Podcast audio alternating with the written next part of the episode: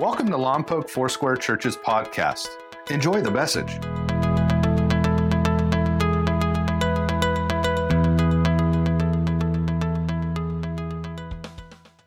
I got in my first fist fight in sixth grade. I know what you're thinking. I was a late bloomer, not my fault. Got in a fight with the kid on the playground. There was a kerfuffle at recess, and I just sounded like my grandfather right there. I don't know what a kerfuffle is, and I can't spell it, but we had one at the playground. And so he told me we were going to meet after school, and it's like, all right, we're going to meet after school. I wore glasses. I took my glasses off because I knew if I got in a fight and broke my glasses, I was going to be a lot of, in a lot of trouble. Uh, should have occurred to me I was going to be in trouble anyway for getting in a fight in school. My vision was so bad as a kid that I couldn't read the alarm clock next to my bed. So when I took off my glasses, balled up my fists, and got ready to get in a fight with this kid who was bigger than me, I had no idea where the shots were coming from. I'm trying to bob and weave and swing and and I just everything is a blur. And then you know you take a shot and then you, and you get a shot in, you take another shot. Really confusing and quite painful. Sometimes that is a description of the Christian walk. The Bible teaches us that when we choose to follow Jesus, we are stepping into a fight. And if we're not intentional and if we're not careful, we can get to the place where we don't really understand who or how we're meant to be fighting. Scripture says that we will experience an attack, a challenge as we press into Jesus. Not a big deal, not something we need to be afraid of, just something that we should be aware of. Because we've been talking about rebuilding. We've been talking about re engaging on mission with Jesus. And the fact of the matter is, that's going to tick somebody off. We have an enemy who doesn't like to see people come to freedom, liberty, doesn't want to see them experience joy. And so he brings attacks. So we're going to look at the story of Nehemiah chapter 4 and identify some of the places that those attacks come. I'm going to I'm going to put on my glasses so I can see where they're coming from. Because when I see where they're coming from, I can do something about it. You don't need to write these down because we'll, we'll come back to each of them, but you're going to find that Nehemiah is attacked in three significant areas in his character, in his confidence, and in his competence. We'll get to those. In 1885, a guy named Charles Spurgeon wrote a message called The Trowel and the Sword. I asked Trisha to find me a real sword. Trisha is way too smart for that. So she gave me one. I don't think she was worried about you. I think she thought I might hurt myself. So this is what she gave me. Nehemiah is coordinating the work of rebuilding the city of Jerusalem. And in the midst of the, uh, that, that's the work of the trowel, he's a stonemason. In the midst of the rebuilding, he finds that the work is coming under attack. And so he has to reach for a different tool. He reaches for his sword. And what the story will tell us is that both of these are essential. We're called to rebuild the broken walls, and that from time to time, we're going to have to step up and to fight.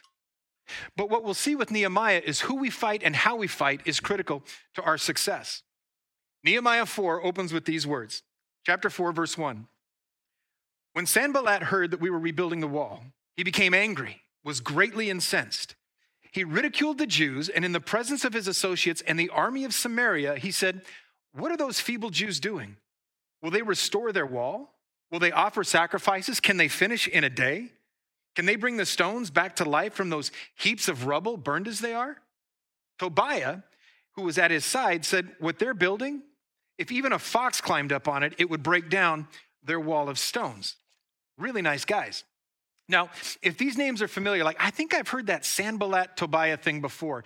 We first met him in chapter 2, verse 18. Nehemiah's talking and he says, I told them about the gracious hand of God upon me and what the king had said to me. And so the people replied, Let's start rebuilding. So they began this good work. But then these dudes, Sanballat and Tobiah, and this third guy, Geshem, heard about it. He says, and they ridiculed us. Sanballat was from a city called Moab, and his job was to be the governor of a place called Samaria. Tobiah was an Ammonite, that was his tribe. And they lived on the, on the border of, of Ju, uh, Judah. We don't know a whole lot about Geshem the Arab. We just know that, that he didn't like what Nehemiah was doing. You read the story, and these are just kind of like names on a page, right? What's the big deal? But then you look at a map, and it becomes much more significant. This is Samaria to the north. This is where Sanballat ruled. But he was a Moabite by tribe. So both of those eight, those areas are under his influence. Tobiah is an Ammonite, so he is up there on the right quadrant. And Geshem the Arab was from southern Palestine, which is there below Jerusalem. So when we read those three names, we realize that, that Nehemiah and his people are surrounded on three different sides by enemies who are committed to make sure that this rebuilding doesn't take place. Now, these men also represent Israel's, now Judah's, traditional enemies. The Ammonites and the Moabites and the area of Philistia where, where Geshem is, these are places where God led the nation of Israel across the Jordan River, kicked those tribes out, and then gave them this area as their promised land. And over time now, as the people of Israel went into exile, those three tribes began to re encroach upon the area that God had given his people. When we're inattentive, when we're not paying attention, the enemy is always going to try to limit our borders, to restrict our area, and take back what God has given us. And so that's what these men do. They come against him. So when you and I, as God's people, when we step out on this mission of kind of rebuilding or renewing, restoring, there are always going to be people who have a vested interest in making sure we are not able to rebuild. The Bible says we have an enemy. He says his motivation is to rob, to kill, and destroy. He's not interested in a rebuilding of anything. He wants to tear down everything and everyone that God loves. Now, here's what's weird about these guys they are all regional governors. And do you know who gave them permission to be regional governors? King of Persia.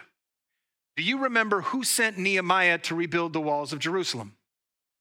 King of Persia. Wasn't a trick question. Same dude. So Nehemiah shows up, commissioned by the king to do this work, and he could reasonably expect that these other representatives of the king are going to jump in and help. But he finds himself resisted by the very people whose support he would have expected. When you and I join Jesus on mission, sometimes, painfully, we're going to be really surprised by the people who start to push back against us, by the people who resist the work of God in our lives or in our community. And so they start to attack. I told you we're going to look at three primary areas, three ways the devil gives us his best shot. Nehemiah 2:19. When Sanballat, Tobiah, and Geshem heard about this, that we were rebuilding, they ridiculed us. What are you doing? They asked. Are you rebelling against the king? Guys, this is a shots fired moment. In that statement, they are attacking Nehemiah's character. They knew that he had come from the king of Persia with letters not only endorsing the work, but financing the work. And they immediately moved to mischaracterize what he is doing as they attack Nehemiah's character that he has an ulterior motive. You're trying to rebel against the king. And the reason this is such a significant statement is if word gets out among the people around that Nehemiah is rebelling against the king, none of them are going to join him in this work of rebuilding. And do you know why? What's the punishment for rebelling against the king in this culture? You're done. And so these guys are trying to speak lies about his, his integrity, about his motives, and about his character. If they can malign his character, nobody is going to rally to his cause. You might know what it feels like to have your character attacked for doing the right thing, for trying to do good. It stinks. Years ago, um, it came to my attention that, that something was going on in the family of a missionary that we were supporting um, that we were actually endorsing and sending. And his wife shows up on my doorstep one day and says, My husband's kicked me out. I'm like, well, that's not right. That doesn't sound like Jesus. Um, so I want to immediately begin to invest in a work of rebuilding for their marriage and for their family. So I do everything I can do to help them. I, I temporarily find her a place to live. I meet with them individually. I try to meet with them together. We, we pray together. I, I get them to go into counseling. I just want to help rebuild whatever's been torn down in this moment. But there came a point in our dialogue where it suddenly became abundantly clear to me that this man didn't want to get right, he wanted to be right. And he was not going to support or love or do anything that the Bible would very clearly outline a husband is meant to do for his wife. And there was definitely no, no laying down his life like Christ, you know, loved the church. And so when it became clear that he was not going to act righteously toward her, I put my foot down and basically said, Son, that dog don't hunt. This is not how we respond to each other in the kingdom of God. And so, because he was unwilling to walk forward into reconciliation, we pulled his support, we pulled our endorsement, and he got nasty. He wrote a 13 page letter in which I figured quite prominently, and he sent it all over the world. I mean, he posted it on Facebook? No. He all over the world. How do you know? I got my copy from someone in Central Asia. Hey, John, do you know this guy's saying this about? I mean, it was it was rough. I got a, I got a letter from his from his attorney subpoenaing my records. I mean, I've never had a subpoena before. That was exciting. He just he came after me. Now, it took a matter of years, but at the end of the day, I was proved right. This woman was beautifully, gloriously restored. She is doing so well because God, at the end of the day, always has his way. But I was attacked not for rebelling against the king, I was attacked for trying to do the right thing if you're joining Jesus on mission, if you're pushing into discipleship, if you're trying to love people on his behalf and, and you're being attacked and your character is being called into question, can I just tell you, you are in exceptional company? Not because it happened to me, but because it happened to Jesus. I mean, when you look at the Son of God and say he is the son of the devil, like he is aligned with Satan, you're really coming after the man's character.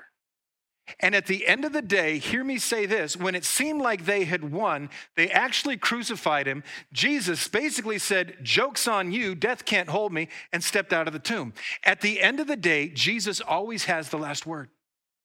So if someone is unrighteously attacking your, attacking your character, hear me say to you, Jesus has the last word. Jesus is the one who justifies us. Sometimes it takes our enemy a couple minutes to figure that out. And so they continue to attack. Let me show you the next one Nehemiah 4 1. We read the first half of this. When Sanballat heard that we were rebuilding the wall, he became angry, greatly incensed. The, the, the, the Hebrew word has the sense that like he is burning with fire. There is something that just wakes up inside of him that he is so against what God is wanting to do. He ridiculed the Jews. And in the presence of his associates and the army of Samaria, he says, What are those feeble Jews doing? Basically, he starts name calling. Will they restore their wall? Can they offer sacrifices? Will they finish it in a day? Can they bring those stones back to life from those heaps of rubble, burned as they are?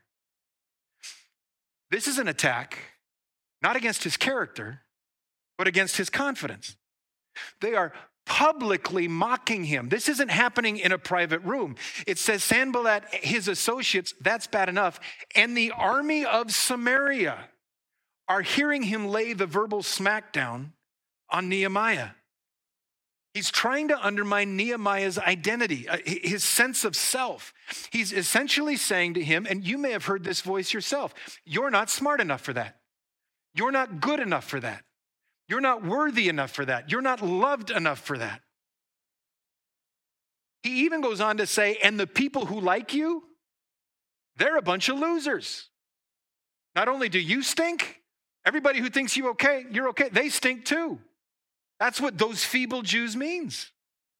Now, here's the thing about a discouraging attack when it's leveled against you, like when it's leveled against Nehemiah. Most discouraging attacks have an element of truth to them, but they neglect a larger truth. What's the element of truth here? The people living in Jerusalem probably were pretty feeble. They're a defeated people who've been content to live in a ruined city for decades. It's what they know, it's all they hope for, it's what they become comfortable with. But there is a greater truth that serves as a backdrop. And that's that this is God's project, that He is the one who has commissioned the rebuilding, and He has promised to see it through. Sanballat saw what was, God saw what would be. And He is the one who had chosen Nehemiah for the role, so He's the one that's going to see it through. I'm at a pastor's conference in, in Washington, and Man, I'll tell you, if you ever think it's hard to sit here and listen to somebody for 30 minutes, they put pastors in a room and they make us listen to people for three hours. Be blessed with your 30 minutes. Um, somewhere in the midst of those three hours of kind of singing, teaching, announcing, a guy named Bert Smith is teaching, and he said something that cut through all the noise and just pierced me to the core of my being. He just said this quietly. He said, You are greater in the eyes of the Lord than you are in your own. Hear me say that to you this morning. You are greater in the eyes of the Lord than you are in your own. What does that mean? It means God has more regard for you than you have for yourself. If you're anything like me, one, I'm sorry. Two, when you look in the mirror or when you do a self assessment, you are not immediately drawn to what's great about you. You're probably drawn to what's missing or what you wish was different. I wish I was a better parent. I wish I was a better teacher. I wish I was a better boss. I wish I was a better disciple. I wish, I wish I was a better something. There is almost always an area in my life where I feel feeble, a place where my confidence is going to be challenged. But here's the thing when the Father looks at us, he sees something very different.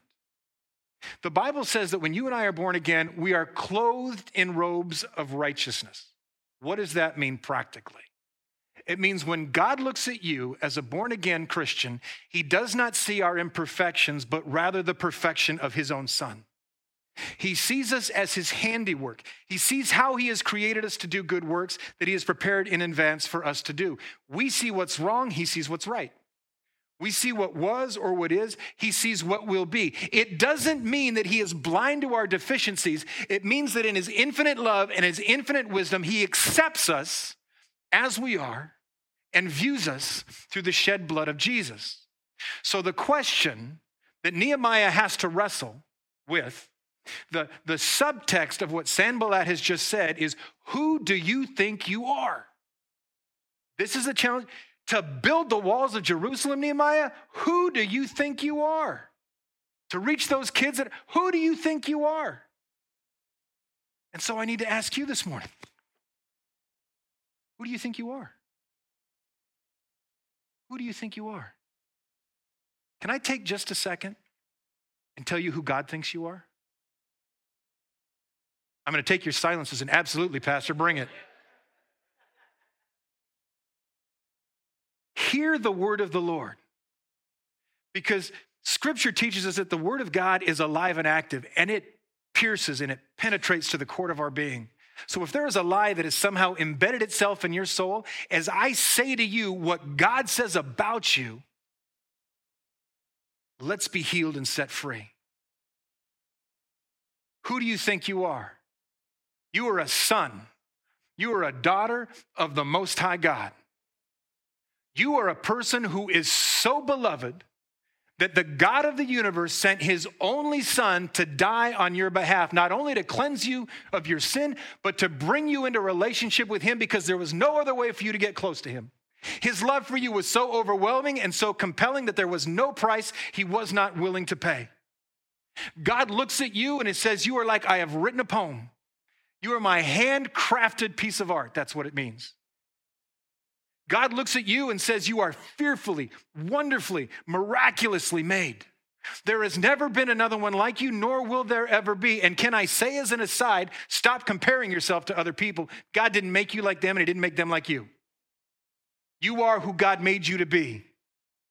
He calls you a temple in which His Holy Spirit dwells. He says of you that He has a plan for you, and it's a good plan that He has a future for you, and it's a good future. That you're to be a people of hope because of what God is doing in you and for you. He goes on to say that you are more than a conqueror. I don't know what more than a conqueror, I mean, I'd be happy with conqueror. You're more than a conqueror. Take conqueror up a level. This is who you are in Christ. And when someone attacks you, hear him say, There is a greater thing in you, a greater person in you than there is in the world which means there is not a power, not a force on the face of this planet that can contend with successfully the work of God in your life. Somebody needs to say amen, or I'm going to keep going. Do you? I, I, may need to preach a little bit in a minute. I'm just saying. I got other places I got to go. Hear what the Word of God says about you a kingdom of priests a holy nation, a people chosen from God's own possession. This is who you are. And so, if someone attacks your character, if someone tries to undermine your confidence, you probably just need to say, Son, I don't know who you've been listening to, but I'm listening to my dad, and he loves me a lot. So you just put it in park, and I'm going to keep on moving. I'm trying.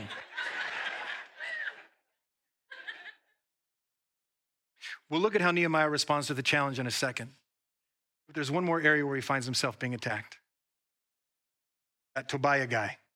Verse 3.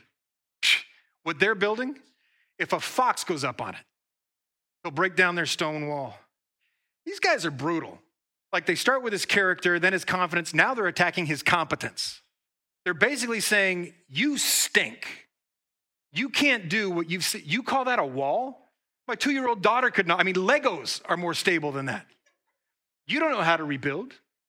You may hear that voice saying, You don't know how to be a good dad. You don't know how to be a good, you don't know how to, you don't know how to pray. My God, you call that a prayer? That's horrible. Jesus can't even hear that. You don't know how to heal. You don't know how to heal a city or your family. You stink at this. You're incompetent. That's what he's saying. Now, in fairness, Tobiah's assessment was probably accurate to a certain degree. It didn't look in that moment like the wall it was going to become because they had only begun. But you have to start somewhere. I want to show you what happens in God's heart where you begin anywhere. Zechariah 4:10. Don't despise the day of small beginnings. For the Lord rejoices to see the work what? Finish? No. The Lord rejoices to see the work begin. I hear the invitation and I move forward in it, and that delights the heart of God. He's not waiting for the finished product, He's excited about what we're about to do together. We said a couple weeks uh, last week, man, it feels like weeks ago now. Last week, the greatest ability in the kingdom of God it's availability, it's just showing up. Because here's what happens when we make ourselves available Paul says, God is working in you, giving you the desire and the power to do what pleases Him. What does that mean? It means when we say yes to Jesus, when we begin to work with Him, He, he goes to work in two critical areas. He gives us the want to, the ability to want the things that God wants for us. And he gives us the how to, the ability to follow through on the directions that his Holy Spirit brings us. He shows us how and gives us the desire to please Him. It's never about our natural abilities, church. There is a supernatural impartation that comes about to do what we can't do in our own strength. In each of these areas of attack character, competence, confidence they are all geared to discourage your heart. Here's what discouragement does discouragement looks for and believes the worst possible outcome. Eeyore, wah, wah. Chicken Little, the sky is falling. Discouragement looks for the worst and locks into that. Faith can acknowledge the challenge, but looks first to Jesus and asks him, What are you going to do about this? I may not be great at construction, but you're the master builder. Show me what you want me to do. When we come under attack, we get to choose. This is the beauty of Jesus. John, you get to choose what you give your attention to, what you don't have or what you're hoping I'll do. All right, Lord, I think I'm going to look to you. Now, if I'm honest, a lot of the time I'm so distracted by the garbage in front of me that I forget to look up. But once I look up, my horizon changes. Here's Nehemiah's prayer. I love this. He doesn't worry, he doesn't give in to fear. He says, ah, I think I'm going to pray about it. Hear, O God, for we are despised. Turn back their taunt on their own heads, give them up to be plundered in the land where they are captives. He's a little ticked off. Do not cover their guilt. Don't let their sin be blotted from your sight. Why? They have provoked you to anger in the presence of the builders. This has been a brutally personal attack against Nehemiah, but he doesn't get personal in response. He gets prayerful. And his prayer, in a nutshell, is Hey, God, you hear what they're saying about you? What are you going to do about it? They don't think you can do what you said we should be doing together. They've provoked you to anger. They're challenging the work you commissioned. So you should probably go ahead and step up and do something about it. Doesn't start calling names back. He just goes, Talk to my dad. See what he has to say about it. It was God's problem because it was God's plans being challenged, because it was God's assignment, not Nehemiah's. God gave it to Nehemiah. When someone comes against you, you're doing God's work, church, it's not you they have to contend with, it's your dad. You got a big dad. Verse six. So we built the wall. all right, I built the wall. And all the world wall was joined together up to half its height, for the people had a mind to work. The answer to Nehemiah's prayer was not that Tobiah and Geshem and Sanballat suddenly got convicted and went, Oh my gosh, we are so sorry. How can we help? Nope. The prayer was answered in the people doing the work, not in God changing the heart of the enemy. Because the point of the prayer was that the mission God had set out would actually be accomplished. We have to make sure as we pray, we're not predicting the way God is going to answer that prayer, or we could miss it. God actually allowed the challenges to continue. Here's why sometimes God uses his people to build the walls, and sometimes God uses the building of the walls to build his people.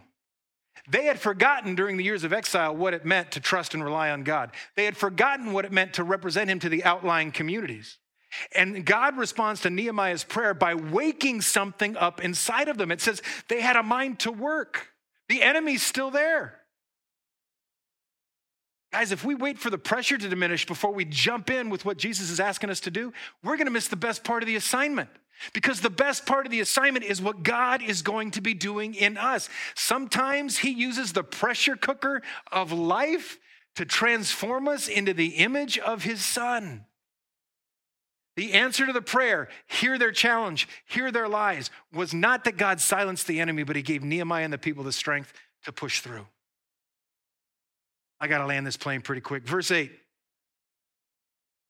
Sanballat, Tobiah, the Arabs, and the Ammonites, and the Ashdodites heard that the repairing of the walls of Jerusalem was going forward, that the breaches were beginning to get closed, and they were very angry. This is actually more angry than they were last time. And they all plotted together to come and fight against Jerusalem and cause confusion in it. I start laughing as I'm reading this. Sanballat, Tobiah, the Arabs, the Ammonites, check. I've heard that. The Ashdodites? Who the heck are these guys and where did they come from? Ashdod is on the Philistine plain uh, to the west of Jerusalem. So, in response to Nehemiah's prayer, the people began to work, and more enemies actually show up. They are now completely surrounded. You may go, John, no, look up in that corner. There's nobody there. There will be by chapter six. Just plains of Ono. That's going to happen. The threats have actually escalated. They've gone from mockery to the threat of violence. They've stopped making fun of them and said, well, that doesn't work. Now let's go try killing them. As you follow Jesus and you start taking some ground, don't be surprised if resistance begins to escalate. Ephesians 6 reminds us that we're not engaged in a battle against people, though we have to remember that, but rather against the spiritual forces behind them that are influencing them, their behavior. That's why Nehemiah didn't get personal, he got prayerful, and then he got practical.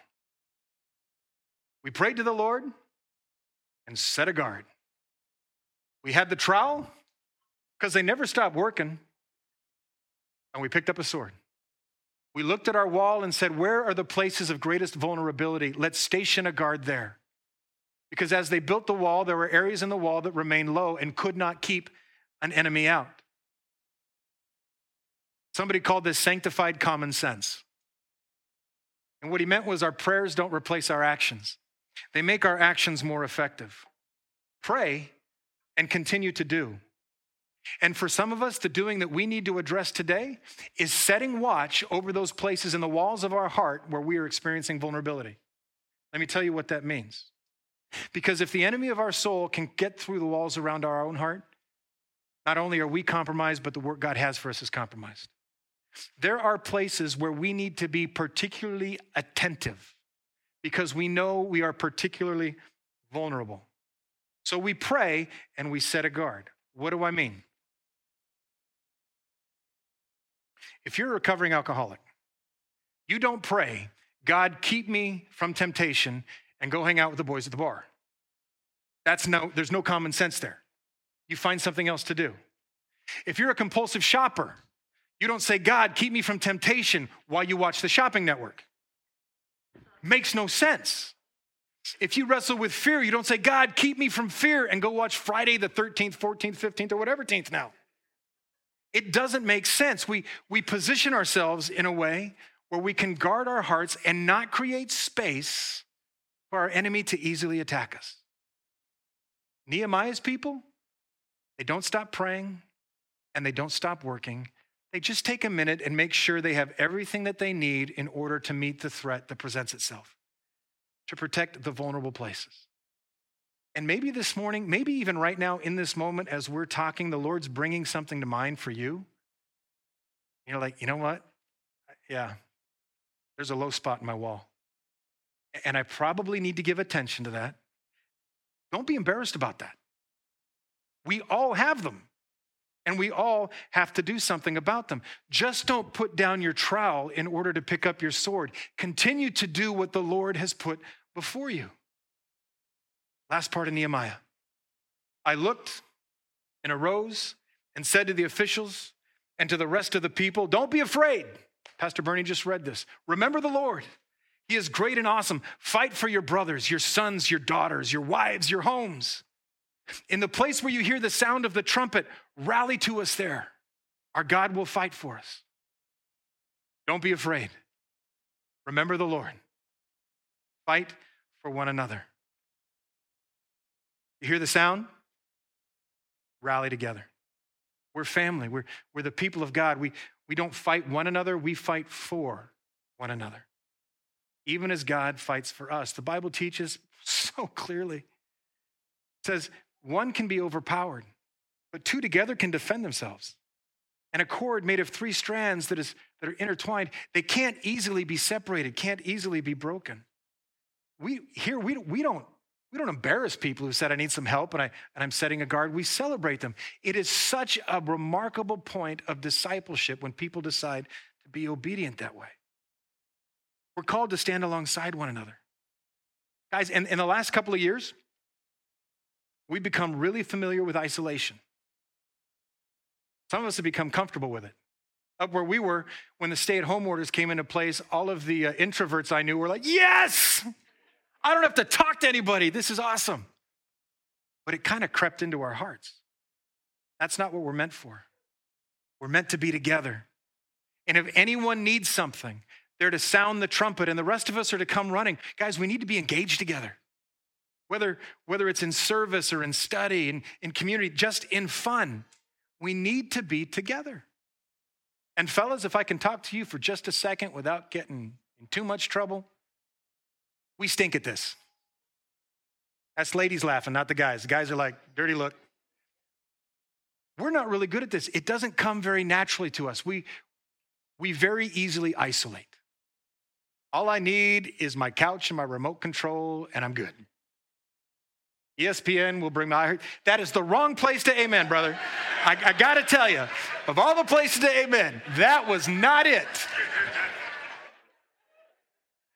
Jesus help us.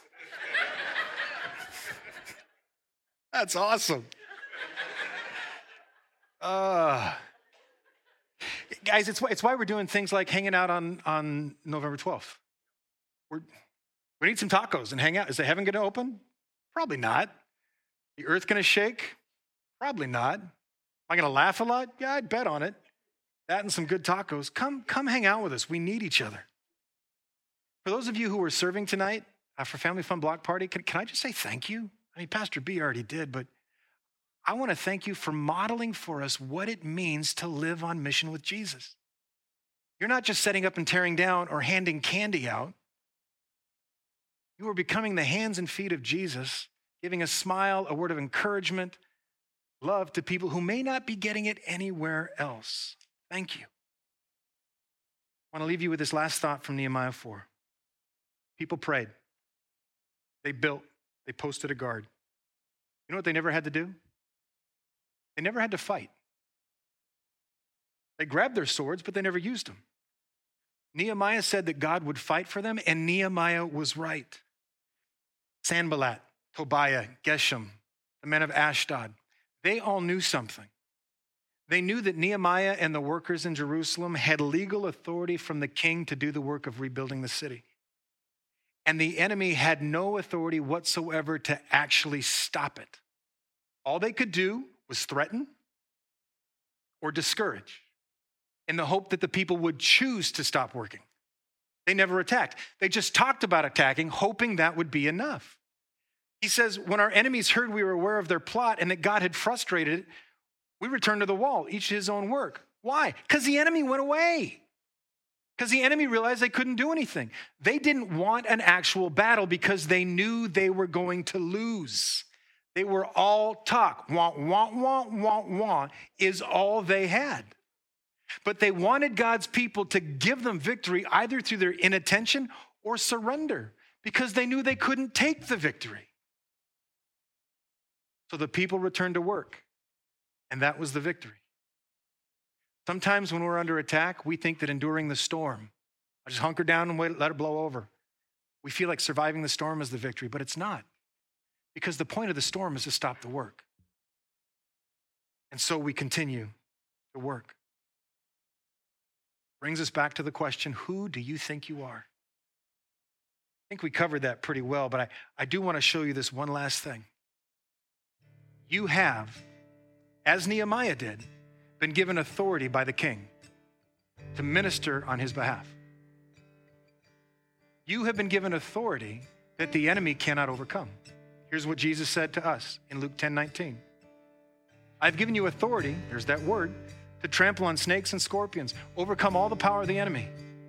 Nothing will harm you. As a child of God, we have been given authority to overcome all of the power of our enemy and God's promise of protection, that He will fight for us as He fought for Nehemiah, as long as we don't give up and continue with the work before us. We hope you enjoyed today's message. Please visit us at mylfc.com for more information about our church. Thank you so much for listening.